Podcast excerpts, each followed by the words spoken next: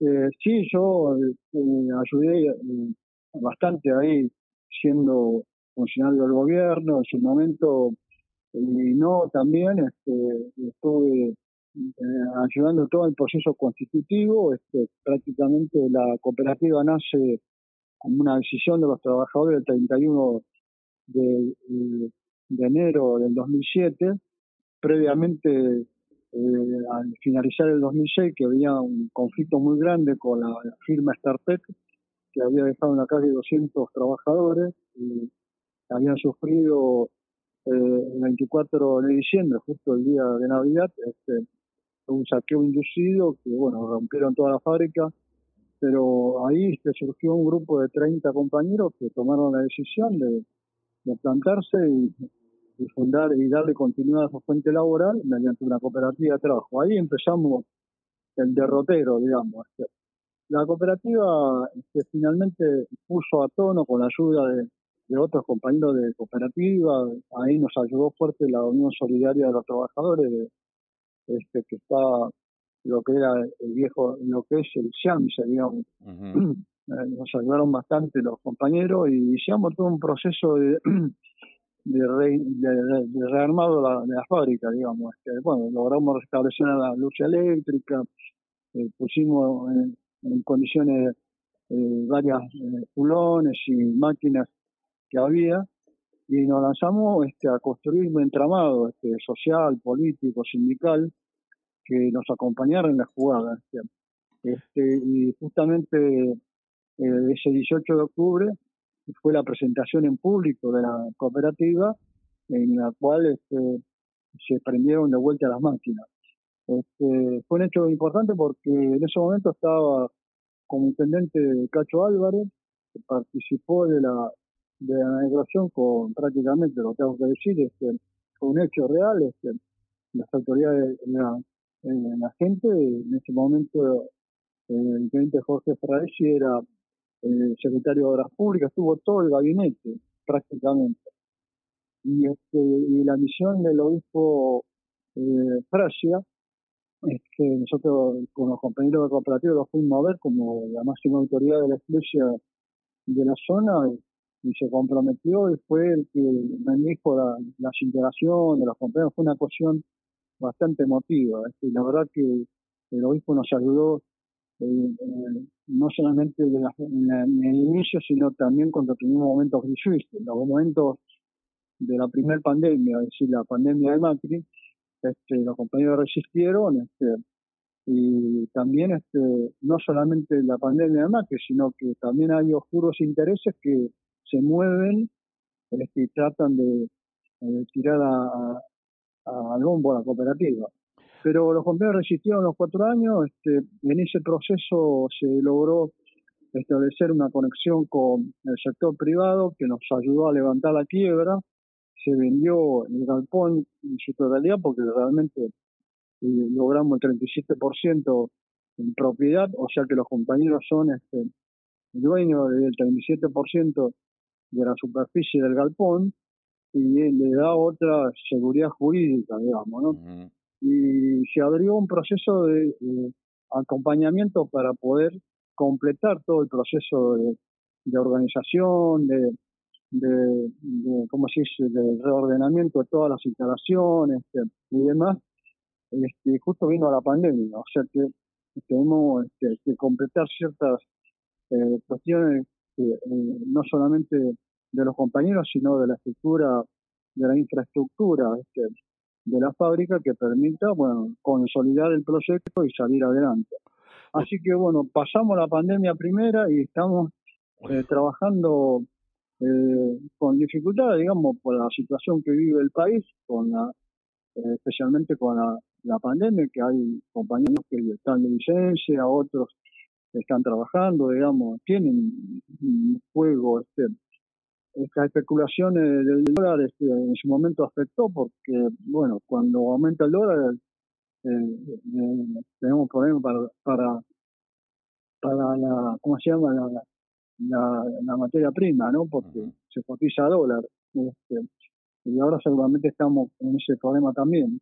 O sea que es un combo que eh, estamos tratando de, de en todas las cooperativas. Hoy hablamos de huesito, pero eh, una parte importante eh, están trabajando, son 30, más de 30 cooperativas autogestionadas que hay en la zona, este, y eh, funcionamos en una mesa de la comunidad que nuclea una parte importante de, esas cooperativas, que por supuesto cada una tiene su organización este, natural. Nosotros con Huesito compartimos el espacio de la FETIA la Federación FETIA CTA de los Trabajadores. Yo mismo participo de la CTA de los Trabajadores de Avellaneda.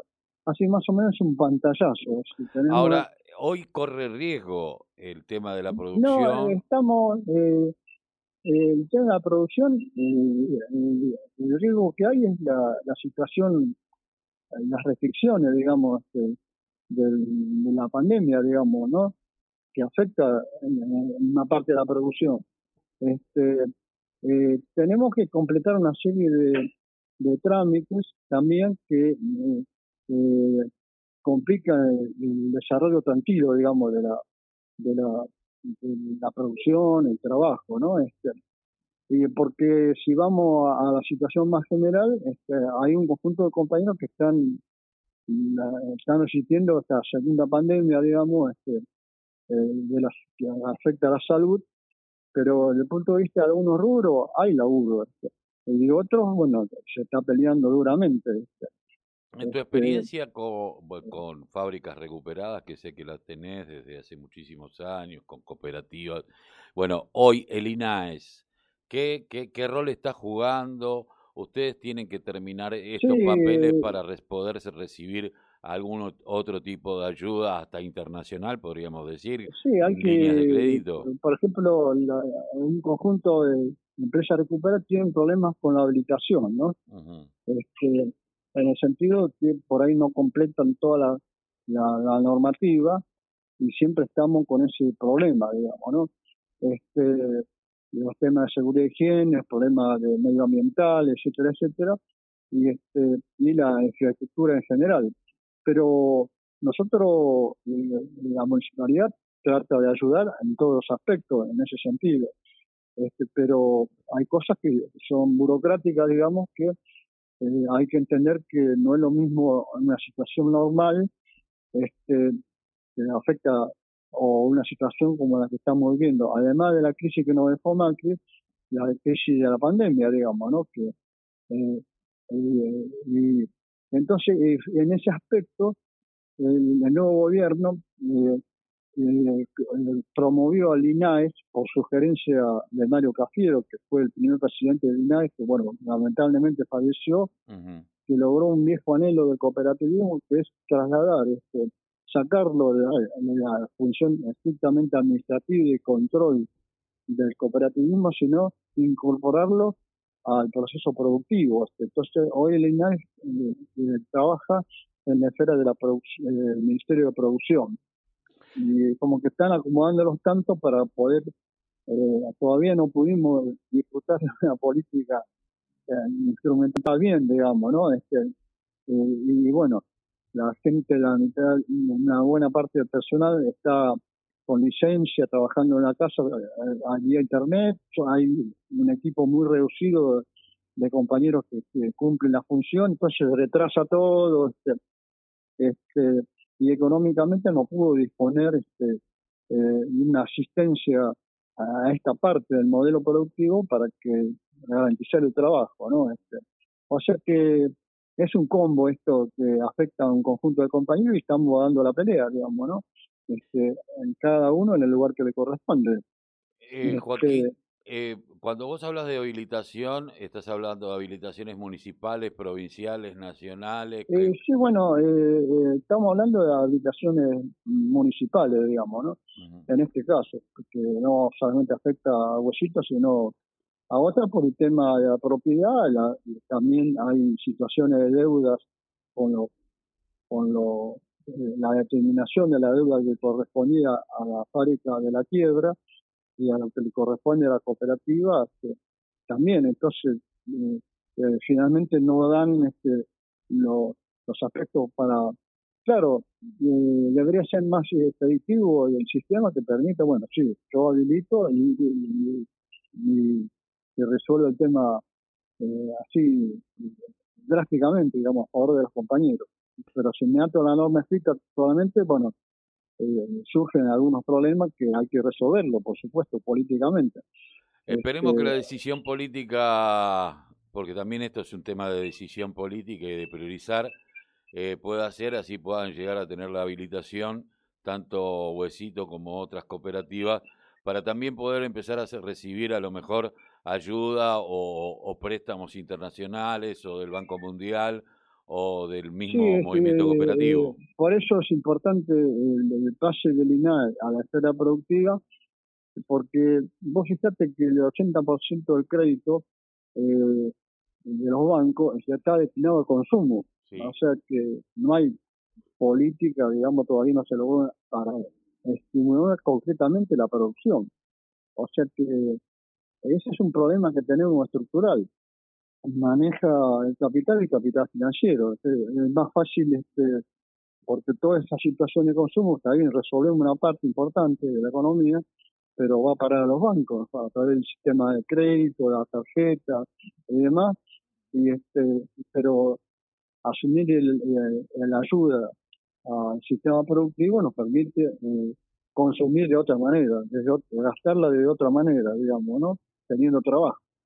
Este, o sea que nosotros nos vemos, la experiencia nos, marcó que para llevar adelante el proceso productivo en el cooperativismo tenemos que enterarnos de todo lo que es la economía, la política, etcétera, etcétera, que nos permita eh, de reconocer definitivamente que el cooperativismo en Argentina tiene una trayectoria de 140 años, que este, eh, en los últimos 20 o 25 años apareció el fenómeno de las empresas recuperadas, los trabajadores se quedan en la fábrica y hacen todo lo que tienen que hacer, hay leyes de expropiación que hay que resolver, este, este, que lo admite el artículo 17 como en situación de emergencia, hoy estamos en una situación de emergencia. Este, yo creo que nadie se le va a ocurrir clausurar una fábrica hoy en medio de una pandemia. Este, no, por ejemplo, seguramente que no. Este, Esperemos que no eh, va. Y los compañeros resisten porque eh, hay empresarios, bueno, que eh, no, no aguantan, digamos, que hacen la personal y les piden a los trabajadores y los compañeros se quedan en la fábrica. Como hay dos derechos, ¿no? Que colisión, el derecho a la propiedad privada que y el derecho a trabajo y al derecho a trabajo.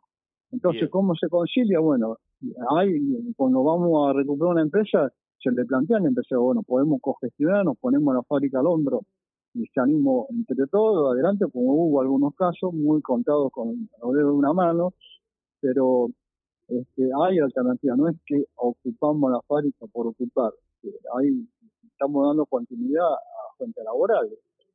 Y este y hoy hoy que es un día este, tan importante para la política argentina digamos uno de las hay dos cuestiones que a mí me quedó grabado en, la enseñanza que dejó el señor Perón primero es que este, mi heredero es el pueblo no lo dijo en su último discurso y segundo este y principal también que tiene que ver con el nacimiento del peronismo el tema de, de la eh, eh, ser un trabajador como todo, ¿no? Que ahí la gente construyó su líder en la plaza. este, y dijo este, que gobernar es crear trabajo, ¿no? Así que... Y en este primero de julio, a, a 47 años de la muerte Conviene, es bueno tener memoria, ¿no? Es decir, gobernar es crear trabajo, también para servir este, a los compañeros como hizo Macri en, cuatro, en los cuatro años que estuvo y en otros tiempos, ¿no? Que Videla decía que la fábrica era el caldo de cultivo de las subversiones. Y, con este con este eslogan este, mató gente, desapareció este, y destruyó prácticamente una buena parte del modelo industrial que, veía eh, hasta ese momento. Y después lo continuó, este, se continuó en los años 90, ¿no? Este, Seguramente. Eh, este, así que eso es lo que puedo decir hasta ahora. Eh, Joaquín, te agradezco mucho haber pasado por la mañana informativa acá en la radio de la Unión Nacional de Clubes de Barrio. Un sí, abrazo. Cualquier situación de emergencia que se presente en cualquiera de las cooperativas, te chisto. Sale, hecho. Eh, Quedamos eh, en eso. Gracias, Joaquín. Ya nos veremos en su momento. Seguramente, cuando, no, cuando nos permita esta pandemia. Un abrazo, Joaquín. Gracias por la llamada. Chao, chao. Eh, Joaquín Escobar, un hombre vinculado a las empresas recuperadas.